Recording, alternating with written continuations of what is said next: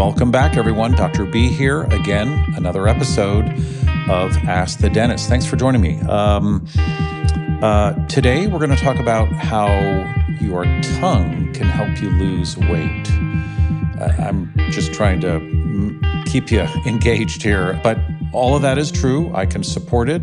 Found a new study that just came out, pulled up another study that I was aware of, and I'm going to make a connection here for you about how the condition of your tongue is a big influencer on how much you eat and when you stop eating. So I think that'll be fun. Let me just start off by saying that it is late January. Tomorrow, the lawsuit that's been now going on now for about four or five years against the EPA about fluoride in our drinking water. As you know, this is a big talk, topic for me. I've been against fluoride even before my daughters were born, and that, that goes back 36 years now. Yes, the oldest is 36 years old. And I just want to say I'm very excited. I will be reporting every day. It is here in San Francisco, it's just an hour away from where I live and work, and I will give you the lowdown as to how it's going. I will be attending via Zoom at first, and then when the critical aspect of the last few days, or actually it's going to be a few weeks of this lawsuit, when it gets exciting and when there's important testimony to be heard. And also from a historical standpoint, I would like to be there, especially if the decision is in, in favor of removing fluoride from our water supply, supporting all the data that has come up in, or come out in the last 15 years that it is harming uh, the brains of fetuses and infants, the developing brain, in other words. That would be very exciting for me. I'm not going to tell all the dental organizations, uh, I'm not going to thumb put a thumb up to them. I'm not going to say I told you so. I am just going to move on from this and hopefully help the, the profession move on as well. We've already done that um, with our uh, dental toothpaste uh, company called Fygg. We've developed a product that will allow dentists to apply a varnish without fluoride and still bill for it. Um, these are important things. We've got to keep dentists in business and we have to provide alternatives to help remineralize teeth, but also to help them provide a solid and complete product, uh, and also by take, giving them an alternative to fluoride. I've talked about that in, in, one of the last few episodes a few weeks ago, and that would be the dental varnish episode. Uh, I would listen to that. That's very interesting. Um, uh, okay, so lawsuit is starting tomorrow. They've put aside two weeks for it. I am very excited. This this no matter which way it goes, it's it's a a very pivotal point. I will be listening and reporting to you on actually what is going on. I'll try and simplify it, explain to you how it affects you, and let's just hope for the that Judge Chen makes a decision in the favor of his grandchildren. I'm assuming he has grandchildren um, or, or, any young child or any fetus to protect their brains and their development and overall their IQ. There are other issues with fluoride. You've heard me talk about it over the last decade, and you've heard that I did not raise my daughters on with fluoridated drinking water we at home were distilling our water and we tried as much to prevent them from ingesting this neurotoxin anyway enough of that that can get boring pretty quickly for many people because they've heard both sides and the arguments and the uh, the back and forth just seems to be ridiculous. But I'm hoping that will come to an end soon. Anyway, let's talk about today's product. Sorry, today's topic. This is fascinating. Taste determines your level of satiety. Study number one just came out November 22nd, 2023. That was a few months ago in Nature magazine. It's it basically has demonstrated that that taste perception, not stomach signals, primarily regulates eating behavior. In other words, when I was in dental school and when I took physiology before dental school, satiety, that feeling that I've had enough to eat, we were told that it came from stretch receptors, even in the esophagus, as food was coming down that tube into the stomach and then stretch receptors in the stomach and that you could fatigue those receptors and, and fool the stomach by overeating. But anyway, those receptors, those stretch receptors, were the determinant in when you felt full. In other words, you felt satiated, that that degree of satiety was such that you stopped eating. And we do live in a society where we are concerned about our weight, as we should be, because most of us are overweight. Um, variety of reasons for that. This has all come to a head now with uh, new drugs like uh, Ozempic, GLP inhibitors, and I'm not going to get too much into that, but this may relate a little bit to that because that mechanism of how that drug works on hormones and parts of our brain, it's not quite clear yet. As far as the side effects go, also a lot is unknown. So, what I'm going to be talking about today is a way, or something you should try before you think about ta- before you think of taking any weight loss drug, or yo-yo dieting and and making severe very decisions that that could affect your health even fasting I would be careful with fasting. I'm not against fasting, intermittent fasting, but I think sometimes it's overdone. And I think there are gender differences between the, the you know between between the genders on on who's it good for and then there's a time of day i do think it's better to fast to eliminate dinner not breakfast protein intake is a big part of that and again i'm not going to get into that but this is part of that discussion. So I've recently lost about 15 pounds. I may do an episode on that, and I've talked about it a little bit. I'm not uncomfortable about talking about it, but I think it's important that we all figure out how to do this uh, as naturally as possible. But I did it before I knew about this study, but now that I have read this study, I'm going to relate back to how it may have helped me on my weight loss journey. So, anyway, so let's talk about the first study. November 22nd, 2023. Taste perception, not stomach signals. Primarily, uh, there are some stomach signals still, but primarily is now considered to be the regulator uh, on eating behavior. There are neurons in the brainstem uh, that respond quickly not like the stretch receptors in the stomach, which would be a gradual process or delayed process, but these neurons in the brainstem respond quickly to taste signals coming from the tongue, the, specifically the taste buds, to control food intake. And the findings very clearly have implications for understanding how weight loss drugs work. And it could also lead to more effective treatments. But let's forget about all these weight loss drugs and effective or potentially or potential future treatments. Uh, that that's a can of worms. Um, let's talk about how some simple things that we can do.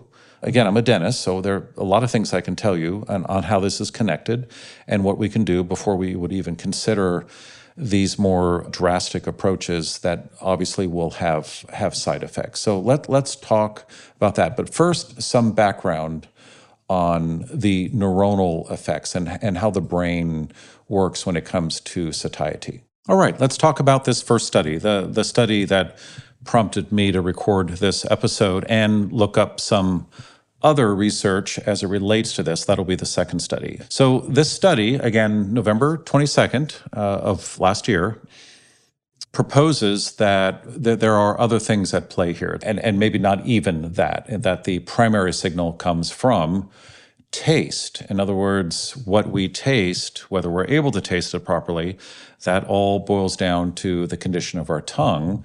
Is there an oral microbiome connection? Is there a oral health or dental connection to uh, the tongue and taste? And again, medicine doesn't really cover the tongue as much, and, and dentistry doesn't either. Ayurvedic medicine does.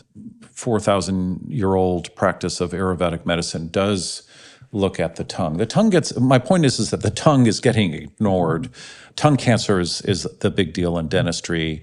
And certainly if that's, if, if you have tongue cancer, that has to be addressed quickly and it, it can be very life threatening or uh, can affect the quality of your life. But other than that, there's not much that gets discussed, which is too bad. And I think after you hear what I have to say about how important the tongue is when it comes to weight loss, even metabolic diseases like diabetes, then then I think we're going to have new respect for the tongue. In dentistry, at least dentists that are enlightened, myofunctional, myofunctionally enlightened, or they're functionally minded, they understand that the tongue is very important for development of the face and and airway, and we've talked about that. But we're going to talk about the top layer of the tongue that has that that that contains the taste buds and how those taste buds are crucial to weight loss or the feeling of satiety indirectly then weight loss and do oral conditions affect those taste buds? Uh, that's what we're going to talk about. I'm sure most of you remember pavlov's dog. That was a russian researcher who had a dog. I think it was a German Shepherd. Uh, I forget. But I remember reading that early on. This was pre dent food science and also neurology. And Pavlov pr- proposed over a century ago that the sight, smell, and taste of food are important for regulating digestion. In fact, it just by looking at food or smelling food, this poor dog, the dog would start salivating. Um, and and that's interesting. I think you know it, it's important to know that the body is preparing for digestion even before food hits hits the mouth. But what cuts off the need to eat? What turns that that impulse to eat off, and what regulates what down regulates it? But at the time, and, and this theory has been discussed for a long time and but pretty much impossible to study the relevant brain activity during eating up until recently because these brain cells that control or regulate this process are located deep in the brainstem. This is a very base instinctual part of the brain that regulates food intake, hunger, and satiety. It's the same thing with thirst. Thirst re- reflex is very complicated, and these are these are regulated by parts of the brain where we hopefully don't have control over because if we did we would override it and then we would we would not survive as a species. I know there are certain conditions that that do from a pathological standpoint override these these signals to drink or not to drink not to overdrink not to eat and not to overeat. But we're not going to get into that. But anyway pavlov started the whole process and now with new techniques thank goodness brain scans on live animals. We are now able to see what parts of the brain are active, even more than that, actually, what they're doing and how they're responding to external stimuli, and and then downstream, what are they modulating or or sending who who they're sending messages to in the body, and this kind of imaging and recording of the brainstem structure is critical for for measuring this feeling of being full. It comes from the nucleus of the solitary tract, the NTS.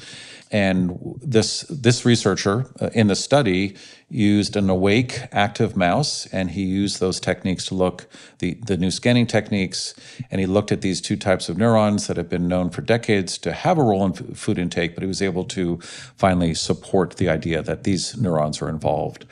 He and his team they were there were two different categories. One where they put food directly into the mouse, into the mouse's stomach, I think. This they were being force fed. And then the brain cells called the prolactin releasing hormone. That's a hormone that's uh, involved with digestion and and eating.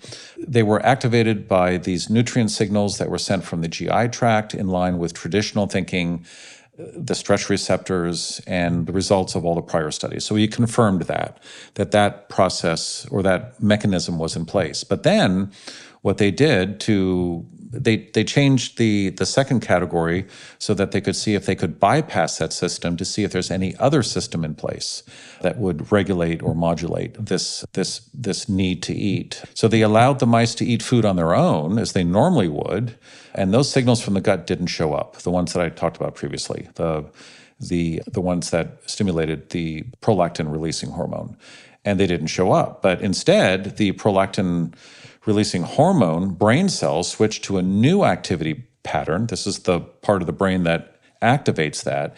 And this was enti- entirely controlled by signals from the mouth. That's the pathway. It wasn't from the gut, from the stomach. Um, is that a big surprise? I think so. I mean, again, as I mentioned earlier, the, the tongue and the mouth is ignored in so many aspects of healthcare. And so this was a big plus. The, the mouth is now a big player, or is being seen as a big player in, in this regulation pathway. And, uh, you know, it, it is a total surprise that these cells were activated by the perception of taste.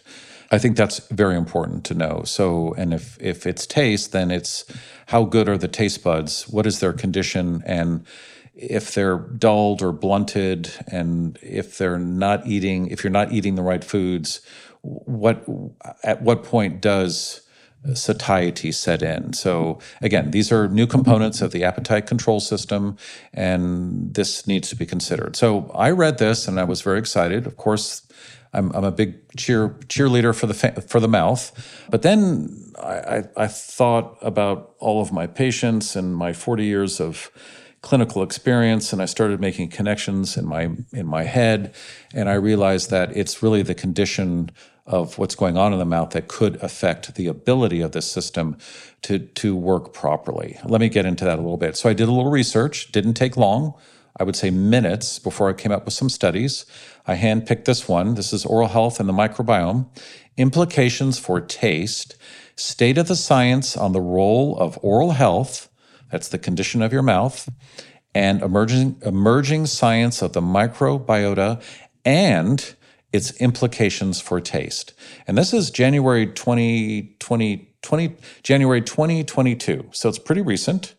Basically, it talks about the tongue as being the principal taste organ, no surprise there, located in the oral cavity. Therefore, factors in oral health have the potential to affect taste or the perception of what we are eating. Be, and I would say, beyond the joy of good tasting food, what is this feedback loop? Is it good tasting food? Is it what we perceive to be good tasting? There's this behavioral component to food. And I'm going to try and simplify that. But in this study, the two most common oral diseases, again, I'm not surprised by this, but I wanted to find a study instead of me just mouthing off about this. I wanted to, I wanted to find a study that supported this. This one does. Two most common oral diseases, dental caries, cavities, and periodontitis, gum disease, have been shown to affect or alter taste perception. Again, I'm not surprised by this. I've seen my patients that have gum disease, that have a high decay rate. They're typically overweight or they're dieting a lot. They've got a coating on their tongue. They have yeast infections in their mouth. The oral, they have an, they are suffering from an oral microbiome dysbiosis. And I knew that that had leading, had, had implications to many parts of the mouth. Uh, implications that we weren't even aware of. And now, obviously, it's about taste. And if it's affecting the taste buds, then it's preventing us from uh, receiving that that signal that we've eaten enough. So let me expand on this a little bit. Okay, let me just read this from the study, just to give you an overview. The oral microbiome has been shown to alter taste perception even in the absence of these diseases.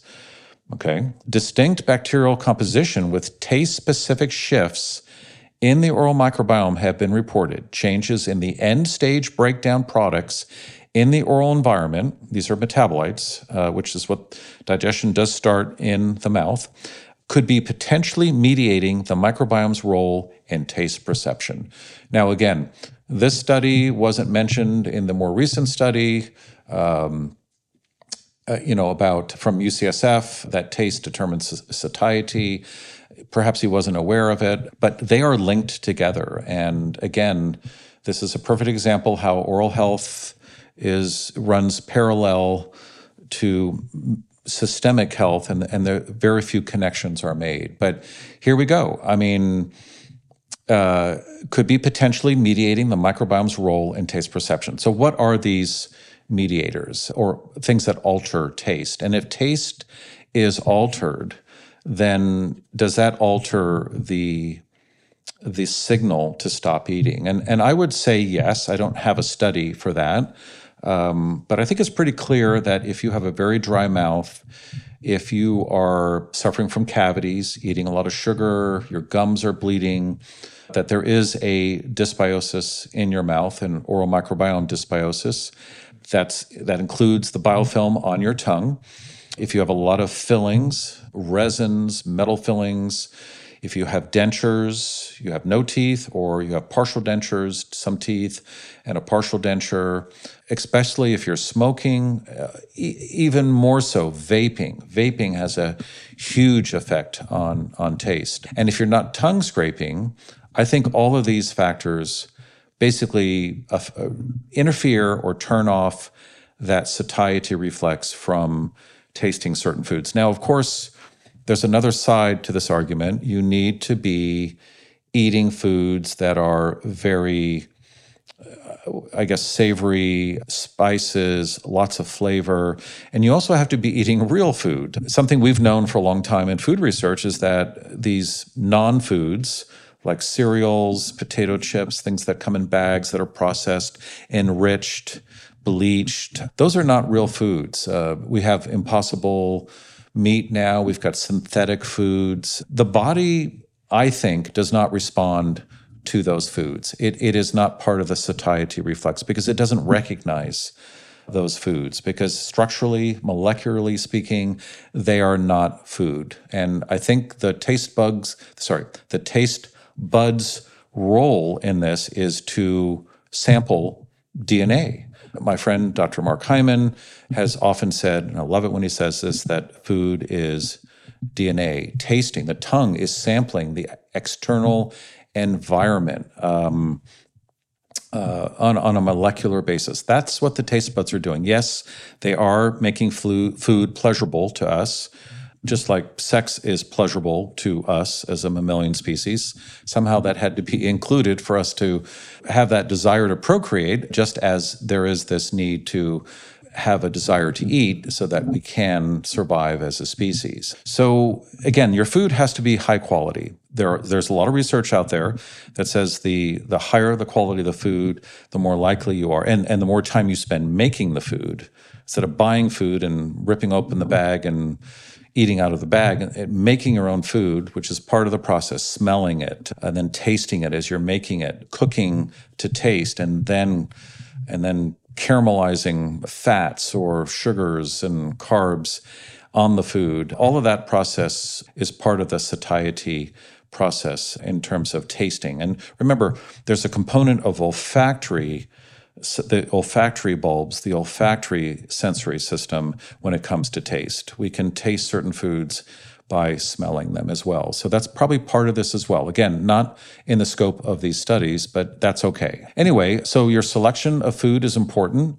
Eat real food. Fake food does not register. The tongue doesn't register that. And you're going to eat more of that. And big food understands this. They're going to put things in there that you become addicted to. And since there's no satiety reflex, you're just going to eat until you throw up or you feel really sick. And that's really unfortunate. Protein, let's talk a little bit about that. Um, I mentioned earlier I was going to talk about my weight loss journey. I turned up the protein. I would fast in the morning, but now what I do is when I wake up at 6 a.m., 6:30 a.m., first thing I do is I take in about 25 to 35 grams of protein. I, I, I use whey protein. One of my sponsors, who I absolutely love all of their products, Paleovalley, makes this uh, chocolate whey protein with colostrum in it. And I, I ingest, I put two scoops into cold water. It's the first thing I do in the morning. I hydrate, I get a full glass of water, and I get uh, 25, a little bit more grams of protein. After I started doing that, I did a few other things too. I removed, I, I don't count calories, not yet at least. I removed about 300, 400 calories of food a day.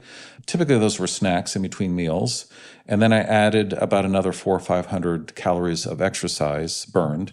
And that literally just took the weight off within weeks. Six to eight weeks, I had lost that weight. And now it's easy to, to, to keep off. But I do think back to the protein in the morning and my comments on intermittent fasting. Sometimes I'll skip dinner. That helps more than skipping breakfast, at least in my case. But that protein first thing in the morning, I think that is part of the satiety, satiety kind of paradigm here or, or mechanism. I think your tongue, those taste buds are looking for protein first thing in the morning. You've been literally fasting. My last meal is typically I'm done eating dinner by 6:30 and I do not snack before I go to bed. I'll drink a little bit, some water, hydrate, maybe some electrolytes, some supplements, but that's a long time not to have protein. So I think it's important to load up on protein. And the beauty of that is it it makes me feel full, but it also gives me a chance to uh, feel full early in the morning. Typically, when I could be very hungry because I've been coming off of a long six to eight hour fast, and that is the the while asleep. So protein is very important. I think that is part. I think we are all eating too little protein, and because of that, we tend to snack a lot.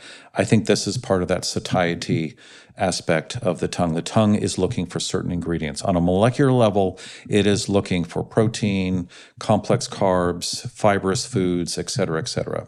Um, so I think that's helped a lot, and I think that is part of it. And then last, I, I want to mention. So Oral microbiome dysbiosis. Obviously, see your, see your dentist, fix that. If you have oral disease, you, you are going to have satiety dysfunction based on that feedback loop on the tongue. First thing you can do there is, well, two things. Take away mouthwash. Mouthwash is creating a dysbiosis on the tongue. We've talked about this. We've done many episodes on that. We've got blog posts on that, Instagram posts.